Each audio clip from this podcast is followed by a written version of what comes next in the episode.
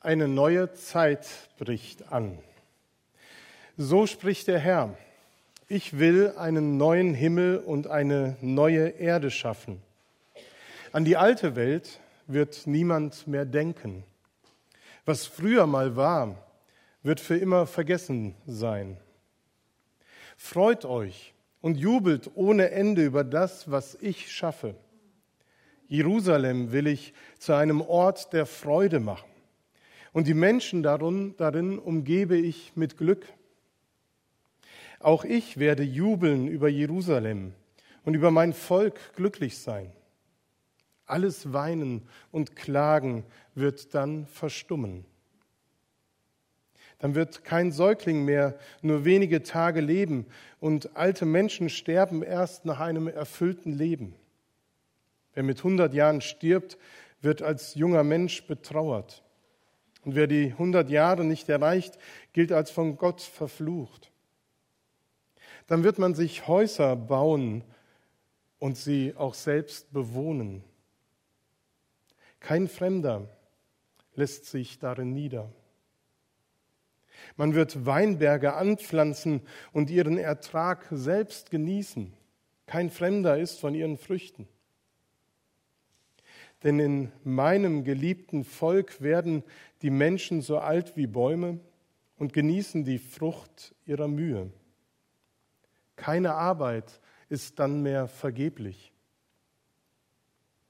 Die Kinder, die sie zur Welt bringen, werden nicht mehr früh sterben, denn sie sind das Volk, das ich, der Herr, segne. Zusammen mit ihren Kindern und Enkeln werden sie im Land leben. Ehe sie zu mir um Hilfe rufen, stehe ich ihnen bei, noch während sie beten, habe ich sie schon erhört. Wolf und Lamm werden friedlich zusammen weiden, der Löwe wird Heu fressen wie ein Rind und die Schlange wird sich von Erde ernähren.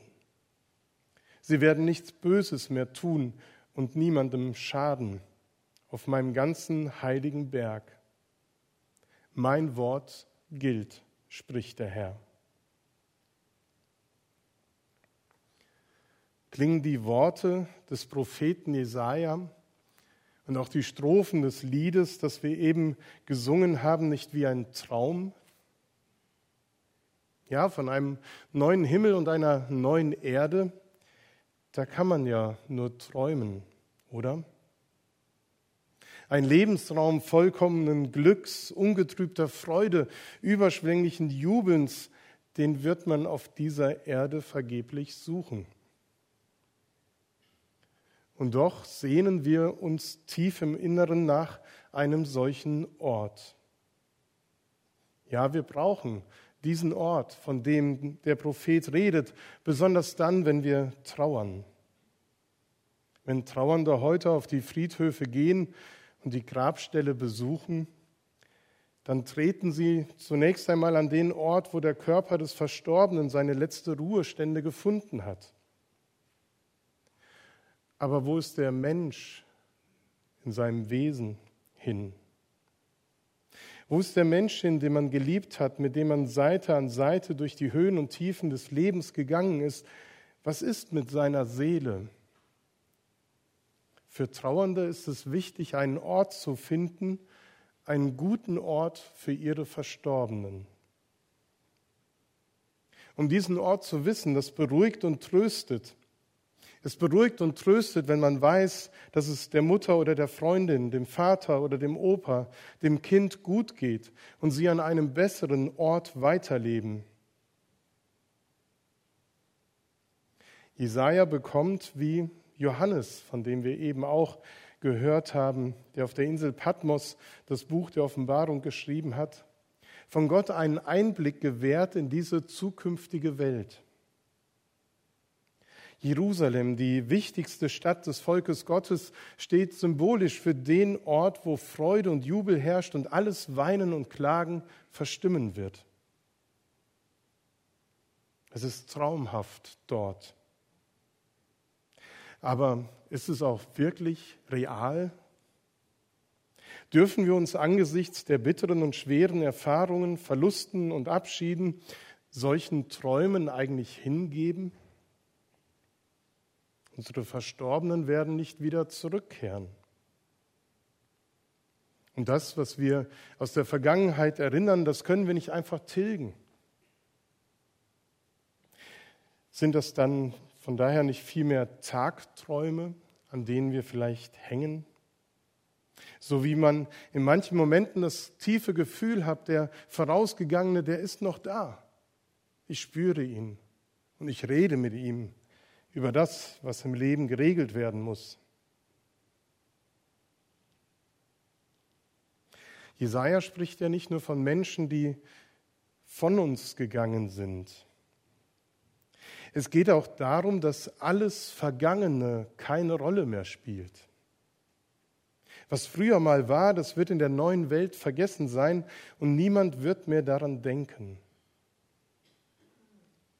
Auch das ist ein oft gehegter Wunsch, dass man alte Fehler, die Sünden der Vergangenheit, die Verletzungen Spuren des Lebens gerne vergessen würde. Dass man sich wünschte, die Mitmenschen würden sich an das eigene Versagen nicht immer erinnern die alten Geschichten nicht immer wieder hervorholen, wenn es ihnen passt. Wie oft hindern uns solche Erfahrungen und Erinnerungen daran, weiterzukommen und Fortschritte zu machen, neues Verhalten an den Tag zu legen, neue Beziehungen zu knüpfen. Ja, auch dieses Vergessen, von dem Jesaja spricht, das wäre traumhaft. Aber bleibt es bei einem Traum? Nach manchen Träumen gibt es ja ein ziemlich böses Erwachen. Da ist dann wieder die Wirklichkeit des Lebens und die ist ganz anders als das, was man im Traum gesehen hat. Da spüre ich den tiefen Schmerz über den Verlust und ich komme mit meiner Trauer nur schwer klar. Da steht mir die eigene Vergangenheit wie eine Mauer im Weg und ich kann sie nicht zur Seite schieben oder überwinden. Und wer in seinen Traumbildern, in die er sich geflüchtet hat, feststeckt und die Wirklichkeit um sich her nicht mehr wahrnimmt, der hat auch ein Problem. Also wäre es ratsam, gar nicht mehr zu träumen? Das wäre genauso falsch.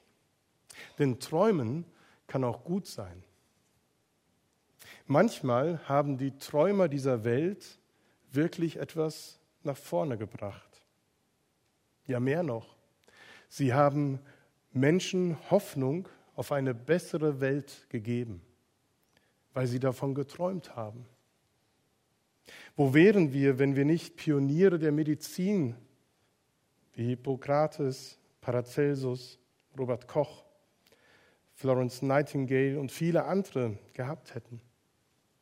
die davon träumten, dass eines Tages nicht mehr so viele Menschen an unbekannten Krankheiten sterben müssen oder die Pflege der Kranken besser sein muss.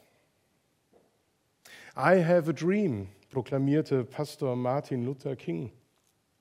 Ein Traum, dass seine Kinder nicht mehr nach ihrer Hautfarbe, sondern nach ihrem Charakter beurteilt werden dass eines Tages die Söhne ehemaliger Sklaven und die Söhne ehemaliger Sklavenbesitzer miteinander am Tisch brüderlich sitzen werden. Manche haben die Welt vorwärts gebracht mit, seinen, mit ihren Träumen. Und Gott hat eben ebenfalls einen Traum. Davon spricht der Abschnitt aus dem Buch Jesaja, den wir gehört haben. Gott hat mehr noch als einen Traum, er hat eine Vision für uns Menschen. Uns Menschen, die er geschaffen hat und die er liebt. Es tut ihm weh, dass wir so geworden sind, wie wir sind. Dass Kinder früh sterben und Menschen ihr Zuhause verlassen müssen und dass sie fragen, wofür arbeite ich eigentlich? All das findet Gott genauso beklagenswert wie wir. Und da betont die Bibel immer wieder, dass Gott uns Menschen nicht aufgegeben hat. Er hat es so gut gewollt mit uns. Und es war auch sehr gut, so berichtet die Bibel es am Anfang. Aber dann haben Menschen der Versuchung nicht widerstehen können, zu sein wie Gott. Und die Folgen waren schlimm. Im Schweiße deines Angesichts sollst du dein Brot essen, heißt es in Genesis. Und die Geschichte Israels wie auch unsere eigene Geschichte, die zeugen von der Erfahrung, dass oft genug zwar etwas genug Schweiß gekostet hat, aber nicht genug Brot erbracht hat. Dass man total viel investiert hat in Menschen, in Projekte, in Ideen und Träume, aber am Ende nichts davon geblieben ist. Jesaja gebraucht diese alten Bilder, in denen wir uns trotzdem selber wiederfinden können. Manche von euch können noch sehr lebendig davon berichten, wie sie nach dem Zweiten Weltkrieg ihr Haus in Schlesien oder Ostpreußen haben verlassen müssen. Wie viele Menschen sind in den letzten Jahren aus ihren Häusern vor Krieg und Terror geflohen und wurden vertrieben? Oder unabhängig von Krieg und Terror? Wie ist das mit den Menschen, die nahe am Hambacher Forst seit Jahrzehnten leben, ihr Haus aufgebaut haben mit viel Geld und Schweiß und es verlassen müssen? Und es wird im Erdboden gleichgemacht. Menschen, die solches erfahren haben, die können uns bestätigen, wie hoffnungsvoll und tröstend dann diese Vision Gottes sein kann. Dann wird man sich Häuser bauen und sie auch selbst bewohnen. Auch die weiteren Bilder sind bittere Realität in unserer Zeit. Welch unfassbares Leid müssen Familien ertragen, wenn ein Kind zu früh stirbt. Wie bitter ist es für einen alt gewordenen Menschen, der seine Lebensbilanz zieht und sich fragen muss, wozu habe ich eigentlich gearbeitet und was ist geblieben von dem, wofür ich mich angestrengt und eingesetzt habe. Die Bibel sagt, all das sieht Gott. Auch wenn wir meinen, er sähe es nicht, er sieht es. Gott weiß das alles, auch wenn wir uns von ihm ganz allein gelassen glauben. Und das soll nicht so bleiben. Diese Zustände entsprechen nicht dem Willen Gottes. Und darum hat er eine Vision, die er mitteilt. Und was er darin sieht, das ist überhaupt nicht vergleichbar mit dem, was wir kennen. Eine neue Erde und einen neuen Himmel. Und sein größter Wunsch ist, dass er den Menschen ganz nahe sein will, in einer ungetrübten Gemeinschaft. Und dafür, so haben wir es letzten Sonntag von Bernhard Grün in seiner Predigt gehört, hat er alles investiert, ist Mensch geworden, um unsere Schuld und alles Leid auf sich zu nehmen, um uns zu erlösen, zu befreien. Gott will uns trösten. In Jesus hat sich noch einmal mehr die Vision Gottes erfüllt. Er will ganz schnell uns zur Seite stehen. Noch ehe der Ruf nach ihm ausgesprochen ist, da ist er schon da. Während wir noch nach Worten suchen und Worte formulieren in unseren Gebeten, da hat er das längst erhört. Jesus sagte, euer Vater weiß, was ihr braucht, bevor ihn bitten werdet. Heute hören wir von diesem alten Traum, was bedeutet diese Vision Gottes für uns? Heute ist der letzte Sonntag im Kirchenjahr. Jahreswechsel sind manchmal Zeiten der Erleichterung. Gott sei Dank, das Jahr ist vorbei. Im Neuen kann Neues kommen. Dieser Sonntag wird auch Totensonntag genannt. Ich bevorzuge lieber Ewigkeitssonntag, weil darin etwas von der Hoffnung zum Scheinen kommt, von der wir heute reden. Trotzdem ist es keiner von den frohen Sonntagen im Jahr. So gedrückt wie das Wetter oft ist, so ist auch unsere Stimmung. Und wir gehen auf den Friedhof, besuchen die Gräber und Trauer und Traurigkeit bestimmen auch diesen Tag. Aber muss das so sein? Angesichts dieses Traums und der Vision, die Gott mitteilt? Haben wir nicht viel mehr Grund zur Freude auch und gerade an diesem Tag, weil wir um die Vision Gottes wissen, die uns Hoffnung gibt? Der Theologe Jürgen Moltmann hat einmal gesagt, bei Atheisten finden wir vielfach in welcher verzerrten Gestalt auch immer große Menschheitshoffnungen. Und bei Christen finden wir oft tiefe Skepsis, böse Ahnungen, ja selbst Resignation angesichts der Möglichkeiten der Geschichte für die Zukunft der Erde. Entspricht das aber dem Willen Gottes, dem Sie glauben? Verleugnen Sie damit nicht die Zukunftsverheißungen Ihres Gottes und seiner Geschichte mit Ihnen? Ist Ihr Gott nur ein Gott des Trostes im Unglück der Welt?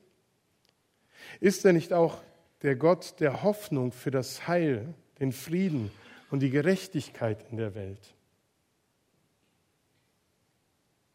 Die Traurigkeit, die wir an diesem Tag der Erinnerung und des Gedenkens der Verstorbenen spüren, die soll nicht alleine bleiben.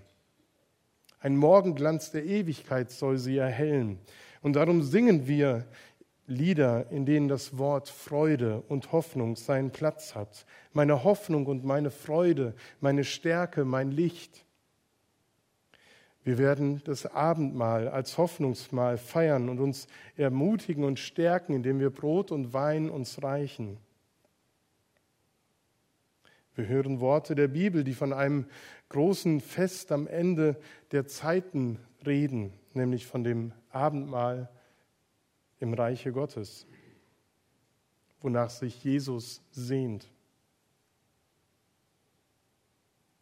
Wir hören die alten Prophetenworte von Jesaja. Freut euch und jubelt ohne Ende über das, was ich schaffe. Am Ewigkeitssonntag sollen sich unsere hängenden Köpfe erheben und unser Blick sich weiten in die neue Zeit Gottes hineinschauen dürfen. Unsere Gedanken sollen nicht an den fallenden Blättern und den trüben Novembertagen, von dem auch das Chorlied eben ein bisschen gehandelt hat, hängen bleiben, sondern sie sollen sich einstellen auf die große Vision Gottes und auf seine Zukunft, die anbricht. Träumen wir, träumen wir den Traum mit es hilft uns, die Gegenwart besser zu ertragen und zu bewältigen. Wir wissen um einen guten Ort für die Menschen, die uns manchmal auch viel zu früh und unerwartet vorausgegangen sind. Aber es gibt diesen Ort und der ist real. Und wir können ihn sehen durch die Worte der Bibel, die uns Jesaja überliefert oder Johannes in der Offenbarung. Und jene, die gerade kein Leid und keine Trauer erleben, die dürfen auch mitträumen, die wissen um diesen Traum und werden sich nicht abwenden von den Weinenden und werden die Leidenden nicht übersehen, sondern sich ihnen zuwenden. Gerade weil wir Gottes Willen erkennen, werden wir uns eben auch nicht abfinden mit dem, wie es ist und wie es unter uns zugeht, sondern wir werden anfangen, tröstende Worte zu sprechen, Tränen zu trocknen, Unrecht nicht ertragen, sondern dagegen angehen. Wir werden in Hoffnung auf Gott und seine Verheißungen leben. Wir träumen seinen Traum und lassen ihn hier und da schon ein wenig Wirklichkeit werden. Und wenn einer heute besonders traurig ist und sich besonders hilflos fühlt, dann soll er spüren und sehen, dass er eingebunden ist in die Gemeinschaft der Familie Gottes. Und solche, soll sich an dem Wort festhalten, das Gott hier durch den Propheten Jesaja sagen lässt. Ehe du rufst, will ich antworten. Wenn sie noch reden, will ich hören. Gott hat längst gesehen und er will mit seiner Hilfe und Antwort und seinem Trost nicht zögern sondern schnell sein. Amen.